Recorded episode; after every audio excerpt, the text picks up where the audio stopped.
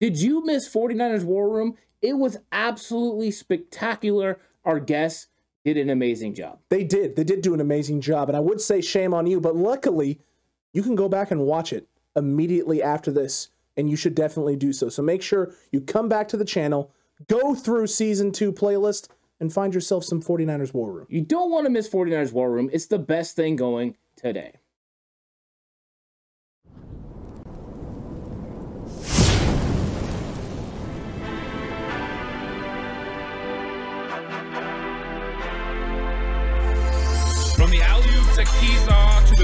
Days at the stick. From who's got it better than us to brick by brick. It's always the 49ers way. From off-season to game day. Yeah, we talk back.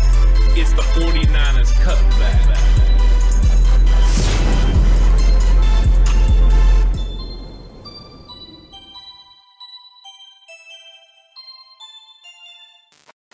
It's 49ers Cutback Podcast time. Welcome to the show. We are going to be talking interior defensive linemen. We did edge rushers before. We've done a lot of positions, in fact. Interior defensive line, though, are the big daddies. These guys get after it, and there's a lot of intriguing prospects the 49ers could potentially add to maybe replace a DJ Jones or one of those guys. We shall see. Or sure up your bets with Javon Kinlaw. You just you're not sure. You're not sure about the health, although the stuff he's been putting out recently, Ant, I do like seeing it. I do oh, like seeing He it. looks like a freaking manster. That's the truth. That guy's getting after for sure.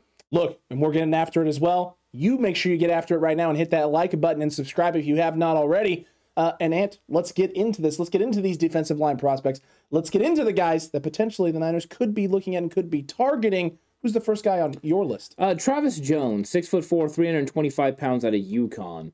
Uh, he's a one technique, which means he's going to be a nose tackle in the 49ers 4 3. Uh, the role that DJ Jones was just playing, the role that it appears Javon Kinlaw is going to play.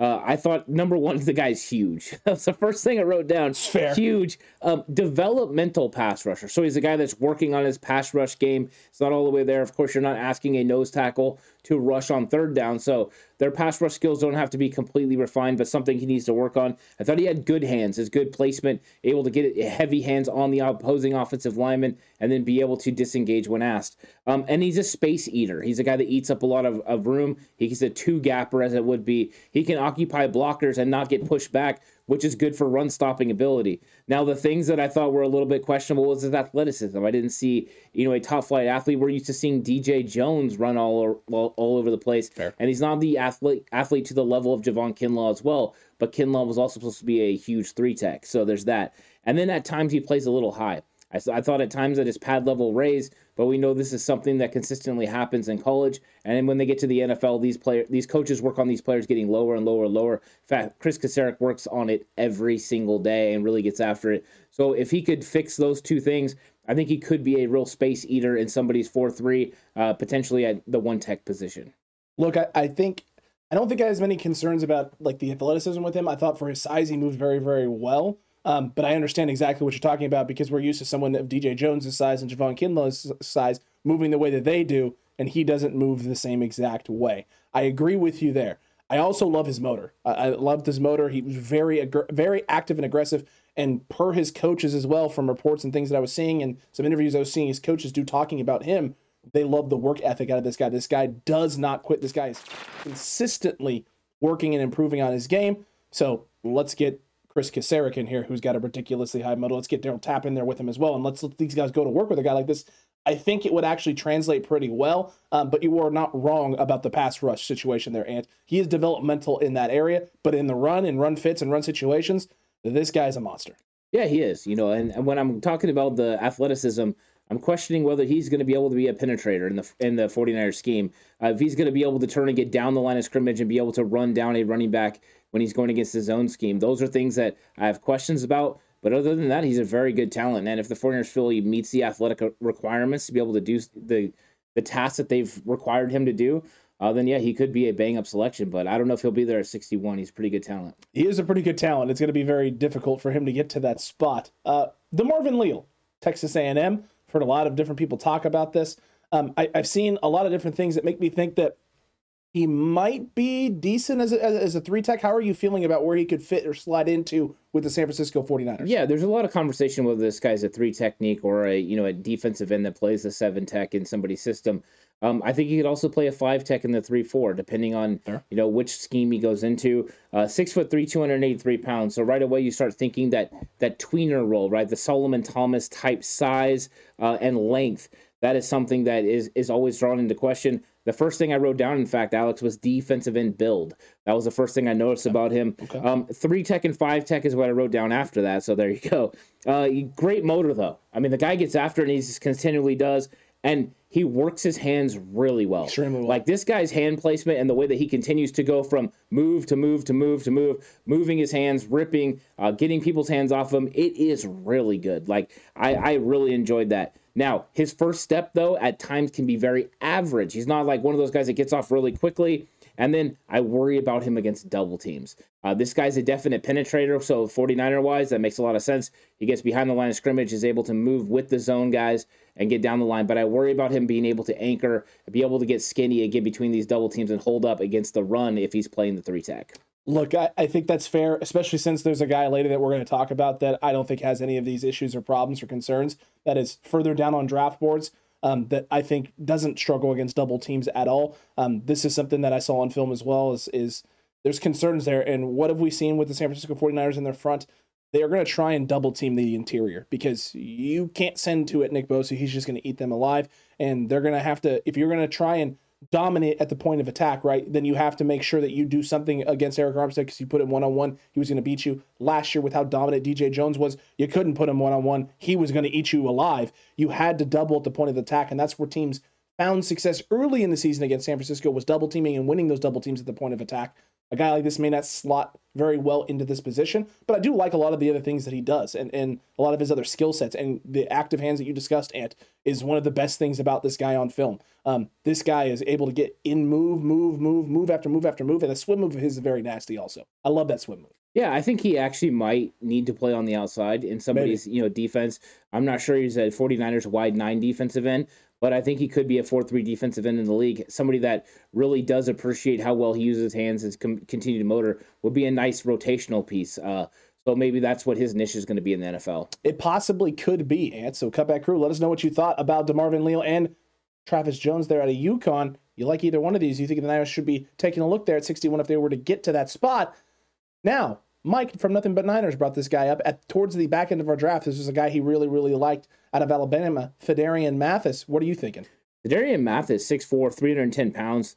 I thought he moved a lot better than what I initially thought he was going to. When I saw him, I was like, okay, how's this guy going to move? But I thought he moved pretty well. I, I see him as a one tech in the NFL. I think that is something he's going to play. That's a nose tackle, a very good first step. Like where you saw the, the problem with with DeMar- DeMarvin Leal, maybe not getting the great first step. This guy has a great first step. He's got good pass rush moves, and for a one tech to have good pass rush moves, it gave me a little bit of the DJ Jones vibes as far as pass rush goes. And then he's an athlete. He gets down the line of scrimmage. He runs guys down. He doesn't stop. So those are good things from him. And when you're talking about an athletic nose tackle, this guy fits what the 49ers want to do. Now, I don't know if he's athletic enough to be the three tech, but definitely to play the one he can. Now, the one question with him is sometimes he plays high. His pad level starts to rise as the game moves on. As he gets more winded, gets more reps, he will rise. So being a part of a 49ers tremendous rotation would definitely benefit him where he's not tasked with playing as many snaps as he played at Alabama. But I do think he's a good talent. And the 49ers selected him. He would be an absolute force once he got to work with Chris Kocurek. And I don't have any concerns about IQ because he played a lot of different roles at Alabama in Yeah. that front, meaning that he can kind of fit into and do what you need him to do and understand responsibilities, Yep. terminology, things of that nature at a high level. It's crazy, Ant, because you just said he played a lot of snaps at Alabama, and you're not wrong. But one of the knocks that I've been seeing on him, and I watched a couple of other people breaking down his film because I couldn't get like some of like the coach angle that I wanted to. So I resorted to watching other people breaking it down, most time on mute, but occasionally just peek in to hear what they have to say because getting other people's perspective on people helps as well. And a, a lot of people think that he rotated in a lot, and therefore there might be effort slash motor concerns because of the amount of times he comes in and out of the game and the rotation there, thinking maybe he's either not in great shape or he's not a fit in certain situations. I think Alabama just has a lot of talent along the front and plays in a rotation, which for me means that he may transition perfectly into San Francisco, and which plays with a heavy rotation. So, folks, people out there breaking down Phidarian uh, Mathis film. If you're breaking down film and you don't like him because he plays in a rotation, please, NFL teams keep sleeping on him. Let him fall to San Francisco. I wouldn't hate this. Yeah, absolutely gigantic roster sizes in college with supreme athletes like they get with all the scholarships. Why wouldn't you have a rotation and keep these guys healthy? And they're fresh. able they're able to put in another guy that's just as good or better than Phidarian Mathis. Why wouldn't they do that? That just makes a lot of sense to me. I have no problems with. It. Do I believe he's in the best shape of his life?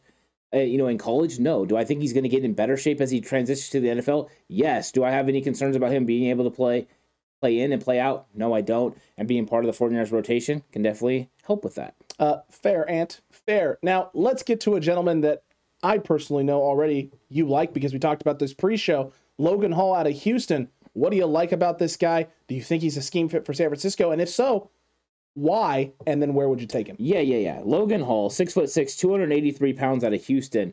First off, I love the length, right? We've seen the 49ers go with length at the three tech position, whether it was, you know, Arms as a slid in, you know, recently, but Buckner, uh, Kinlaw. They go with a bigger, oversized three technique. Logan Hall could fit that role for sure. Now, it's a guy that you could plug and play. I know the 283 doesn't sound good, but we all know when he comes in the NFL, he's going to be 290 plus. He's going to put on that exercise and speed and muscle, but he's still not going to lose the speed. Now, the one thing I loved about him was his length. That is something he does really well. He gets offensive players away from him and then is able to disengage. And his quickness is very noticeable on film he gets after these guys and he's able to get you know moves back past the offensive lineman before they even know what happened.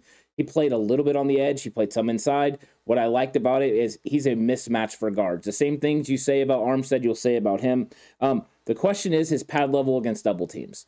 Uh, so th- sometimes when he goes against a double team, he will try to swim and go over the top. Will allow them to get underneath and then they drive him back. So I didn't think he's going to have to work in that angle of the game. But to me, he's a tremendous talent and I would be willing to take this guy in the third round. I for sure would. If you've seen him anywhere near 93 or, or 105 and the Niners pounced on him, you would know he was a nice rotational piece behind Armstead and the eventual replacement for Arik Armstead.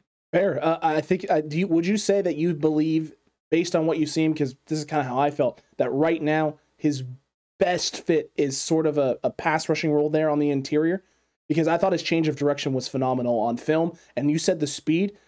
I thought so as well. So I tried looking up his 40 time and looking at a couple different things because I want to, you know, see. The 40 time was a 488, but his coaches, his coaches discussed his feet speed and said that he ran faster than Payton Turner, who clocked 21, 21.5 miles per hour. They've seen him outrun him in practice in certain situations on angles.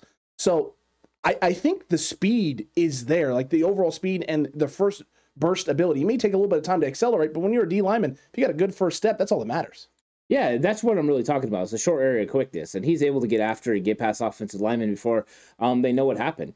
And I think that is something that you need on the interior part of your offensive line in Chris Kocurek's style of you know defensive line play, where it's about penetration, it's about creating angles, and then being able to get in the backfield and wreak havoc.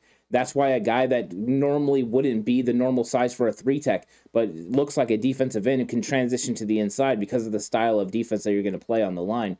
So that's why he makes a lot of sense. And then you just look at the measurables the six foot six height, the 290 pound frame, and you're looking at a guy that could potentially develop into a very dynamic player for your defense. Uh, I like that, Ant. Would you discourage or encourage Arden Key type role versatility for him moving on to the interior on pass rushing downs. I mean, I think he could. Get, I can think he could come in there right away and be in that sort of a role for sure. Sure. Where he's a guy that could come in and play on third down and you know and pass rush. But I do think he's a guy that can develop into a three down defensive lineman for you.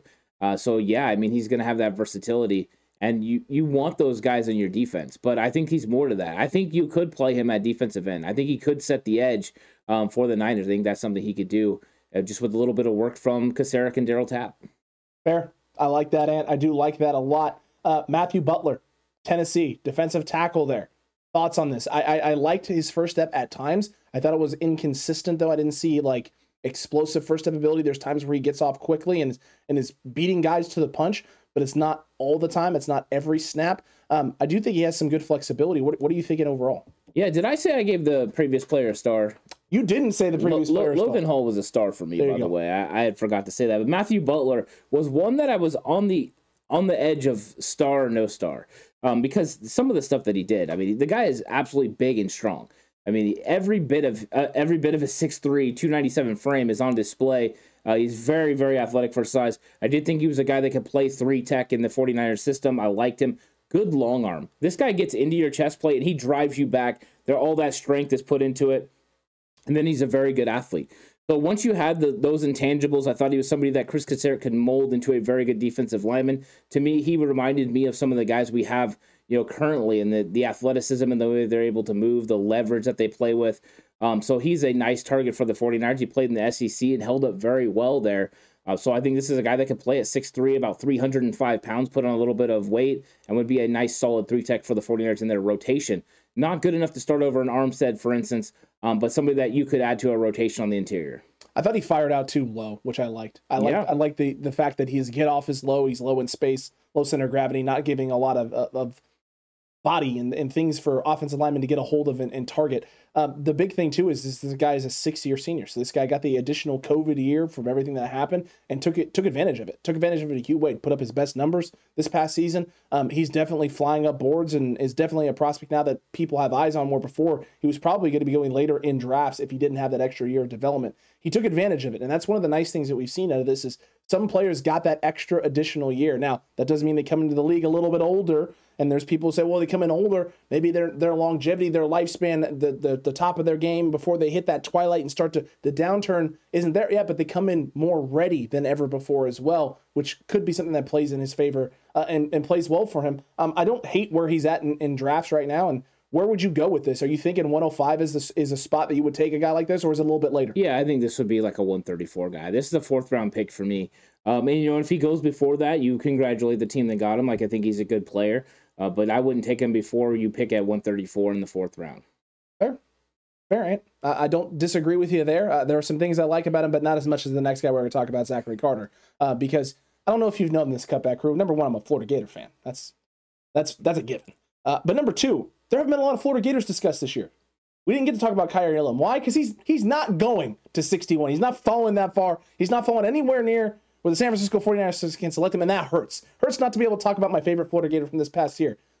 But you know what we can do, Ant? We can talk about my second favorite Florida Gator from the University of Florida of this past season, Zachary Carter, who is an absolute monster. This might be my my favorite interior defensive lineman in this draft class. Talk about a guy who played on the edge, and I remember him specifically as edge, and I talked about this with you pre-show, where I started watching when I started doing edge rushers. I started with Zach Carter because I want to start with my Florida Gator guys, of course, because I'm biased. Uh, and I started watching the film. I was like, he has versatility. I think he actually translates better than the inside. I'm gonna put him in my interior D line and go there.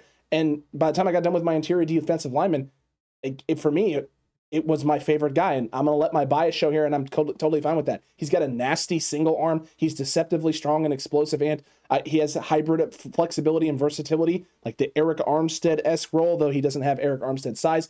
Um, and he does not lose versus double teams. This is a guy who consistently on film I see winning and at times beating double teams. Now he doesn't dominate double teams like we saw at Armstead and like we saw at DJ Jones, but he doesn't lose either, which is something we've seen out of Javon Kinlaw. Not losing, being able to take on, stagnate, not get pushed off. I think he needs to work on a rim, rip in his arm over move but I think he's extremely raw as well and can be developed and harnessed and turned into something. He's a guy I have a, a third round grade on, Ant. I think he's a third round type talent that isn't going in the third round, which means gem and glory for the San Francisco 49ers.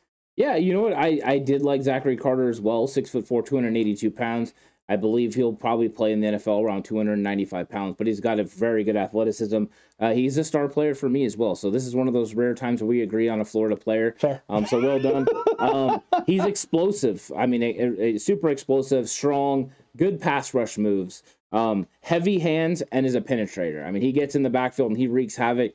But those heavy hands help him get you know offensive linemen on their heels.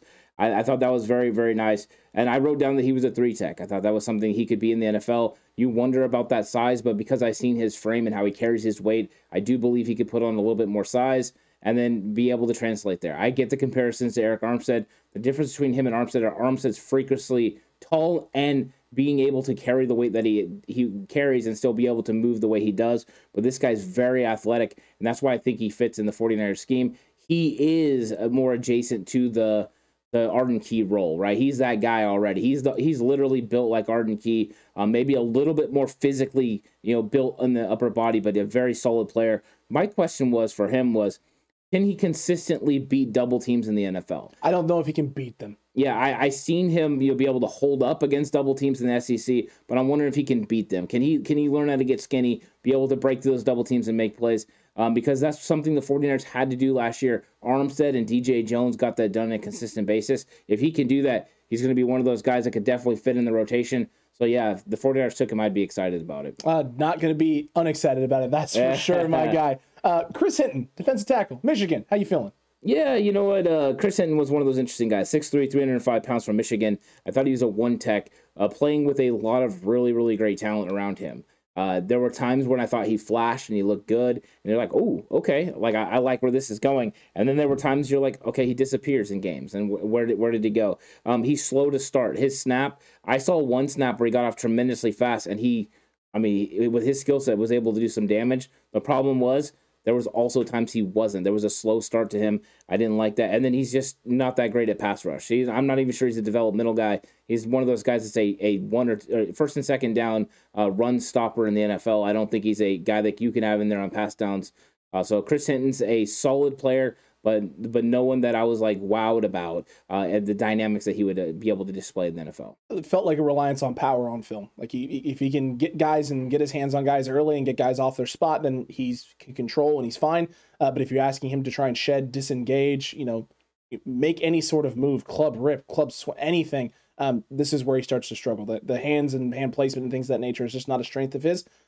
But and like you talked about, when he does get off the snap quick and, and is able to get into guys early and catch them off guard and not let them get their hands on him and control, he can have some success. So there is that there, but it doesn't feel like this would be an option for San Francisco because he has less versatility in the rotation. He's more pigeonholed in terms of what he can provide to your defensive front Agreed. right now. And the Niners have a lot of guys who have flexibility, which means they can play them any down, any distance. Whereas this, if this guy's on the field, if a team sees him rotating in, they're sitting there going, "We have an advantage here in certain things."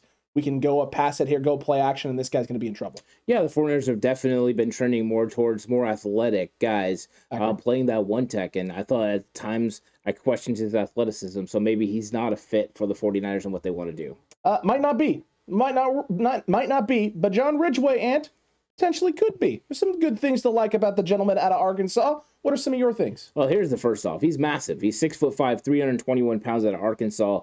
Uh, he's a he's what I saw as a one tech. I think he's a one tech in the NFL. He's got a great motor. I mean, he gets after it consistently. He's got a lot of power. And if you want to watch a defensive lineman that consistently disengages from offensive players, it's Ridgeway. Uh, the guy has really strong hands and he's able to disengage. He's got long arms. I really like that. So he was somebody that I was excited about.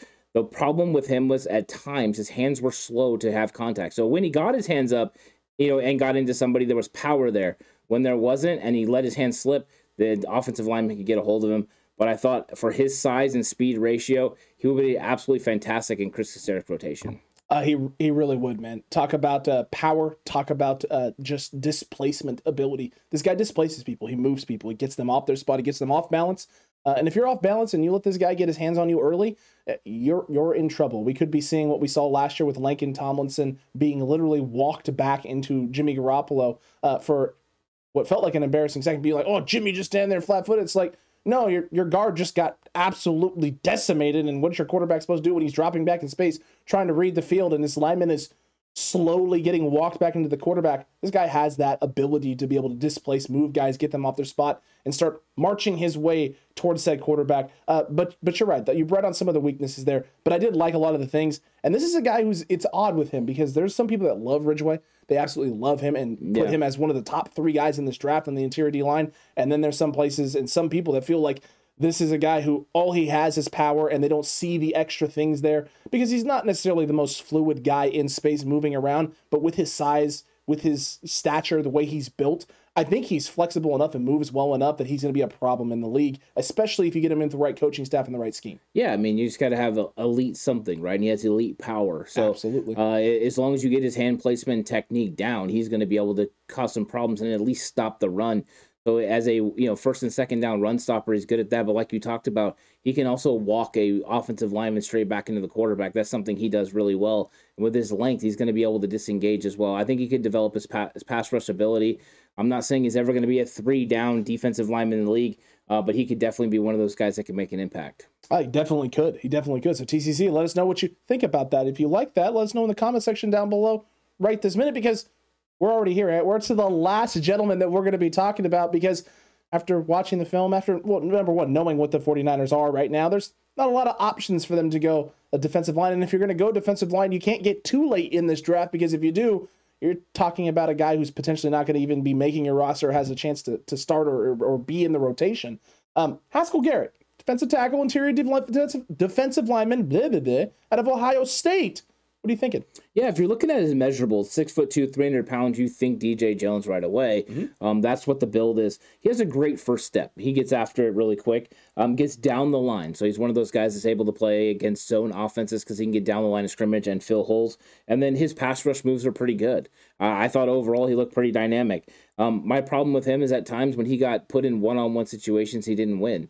And when you are, are tasked with playing, being one on one, when you're playing with Nick Bosa, you're expected to win. So um, that was something that I, I believe is a reason why he's a little bit farther down the board than he probably should be because there's a lot of really, really nice traits about him. That first step is elite first step. I mean, he gets off the ball quickly and is able to get in the backfield. So um, I like him a lot. And I think in the late rounds, if he's still around, you know, I think the Niners should probably take a take a look at him. He could potentially be somebody to add to their rotation. The only problem is that defensive line for the Niners is absolutely stacked. So whether he could, you know, go in there and make the team is a big question. It is a big question. Um, but what I don't question is football IQ with this guy because I saw times on film where you have his guy pulling in space. He understands what his responsibility is, and he's able to get off the ball, knife through, and disrupt plays in the backfield. Things that we saw DJ Jones type things that we saw them him do, where he gets off quickly. A guy is out of position. He has the leverage point of attack, understands what his role is in that in that spot, and takes huge advantage and makes big plays in the backfield. I saw Haskell Garrett do as well. So the IQ is there. The question is is just that, right? All the other things that you talked about and the things you brought up, especially is he talented enough to be able to crack this roster and do things better than some of the names that we already have? Can he can he be more productive than a than a Mo Hurst? Can he flash better than we've seen out of guys like Kevin Givens on this roster? I don't know. And the the, the more you're not the guy right behind either Javon Kinlaw or Arik Armstead, you start you should start being put in the position if you're not the next guy, you might not be the guy because of the amount of DNs that have flexibility and versatility to move inside. Guys that we've we've talked about, right? Samson Ebukam could potentially move inside. Kerry Hyder is most definitely going to be moving onto the interior. We have Turay that's now a part of this this group as well that's been brought in. There are guys who have flexibility to move around and do different things. Haskell Garrett is not a guy who has the same amount of flexibility and versatility to be all over that line, which means if he's not the guy right behind your starters, can he make this 53? And is it worth the risk of bringing this guy into the fold with this group and not being able to put him on the 53 and then trying to sneak a guy like this to the practice squad? Yeah, I mean, that's what you're going to do, right? You're going to bring him in to compete because you have Mo Hurst that pretty much does what he does, but at a higher level because Mo Hurst is uh, one of those tremendous players who just was injured. I mean, that's really what it came down to. Uh, you have Kevin Givens, who's played in the system for a while, and you know what he can do in your system. And then you signed Hassan Ridgeway, uh, who has a lot of ability as well. I think that was the name that was yeah. The 49ers defensive interior line is really good, and like you talked about, the abundance of edge rushers on the outside means that when you get to third down uh, in these specialty times, they're going to have extra edge rushers on the field. They're going to get after it, which means these other guys are going to play a rotation on first and second down. Do you need to add another player to that? I don't know. I mean, that's that's going to be one of the big questions for the 49ers. I think there are areas they'd rather address than defensive line. But if you get to a point in the draft and you have a guy that's maybe like a second or third round grade on the interior defensive line, and you're at the end of the fifth or into this or into the sixth round, at some point you have to be like, you know what, the value's just there. We got to go get this guy and let him compete and see what happens. Uh, because potentially, if you find a rookie that's going to play at the level of one of the veterans, you save money and then potentially have a guy for four years instead of the one year deal you had on the other player. True, and if the the other guy's putting together an impressive camp and an impressive preseason, the vet guy is, you might be able to turn around and deal said player and get some capital in return and, and save money in the process. So there are definitely options there. The question is, is are one of these guys going to be that, right? Are one of these guys going to be the home run value option for the 49ers later or fall a little bit because of all the talent everywhere else that is in this draft. Um, you know, some of these guys are in that tweener mold that we talked about, and and maybe teams aren't looking for tweener molds. They're looking for something specific. They're looking for a big bodied, big burly, bruising guy who can be a presence on rundowns. And if that's the case, some of these other guys that we've talked about, the Zach Carters of the world, right, the Haskell Garretts of the world that have pass rushing ability, maybe they fall off the wayside. Yeah, it could be.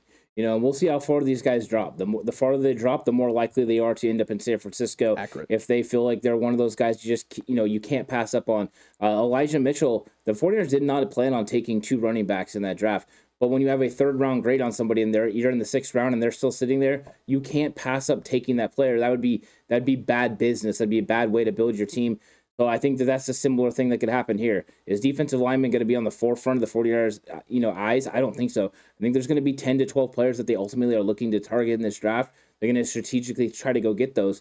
But if one of these guys fall when those guys are gone, maybe they go for it. Could be the case in TCC. If that's what happens, who is it? Who is the name and where is it going to be? We want to hear from you. Let us know which of these interior defensive linemen could go to San Francisco and where. We want to hear from you on this. And while you're down there commenting away, don't forget to like, don't forget to subscribe if you haven't already. Hit that notification bell, amp because they don't want to miss more draft coverage. They don't want to miss more war rooms, special right. war rooms coming up. They don't want to miss those, Ant. No, no, we're, we're gonna have war rooms galore. Uh, actually, no, but it's gonna all it's all gonna finish, you know, on on the Wednesday before the draft when Alex, me, and you do our own very own war room. Uh, we'll let everyone know that we're gonna be the general managers for that one. The TCC will help us. They will be in the war with us, and they'll try to help us decide who to take. It will be our final mock, as it would be. Um, so I'm excited for that. We've been through all the different positions now. We've been going through all the different players and I think we're ready to roll for this uh, war room when it comes up.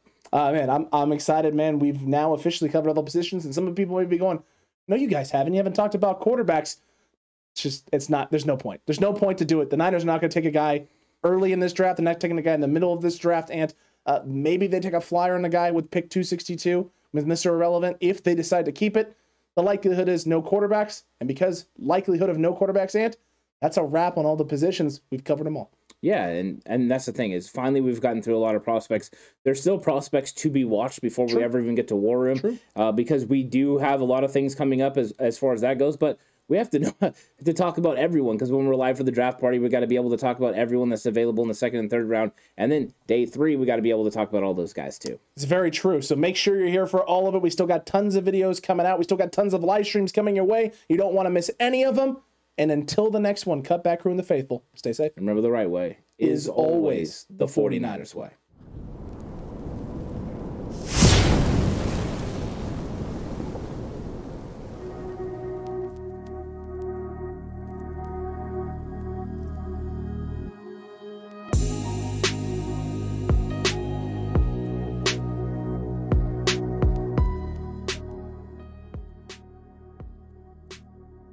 You stuck around all the way to this point. Well, I, I hope I hope by this point you've at least liked and subscribed if you haven't already. And there's some, some cards over there, Ant, too, with some other high quality videos they can check out. Yeah, click one of the click one of the links and watch one of the videos. It's gonna be great. We'll see you there.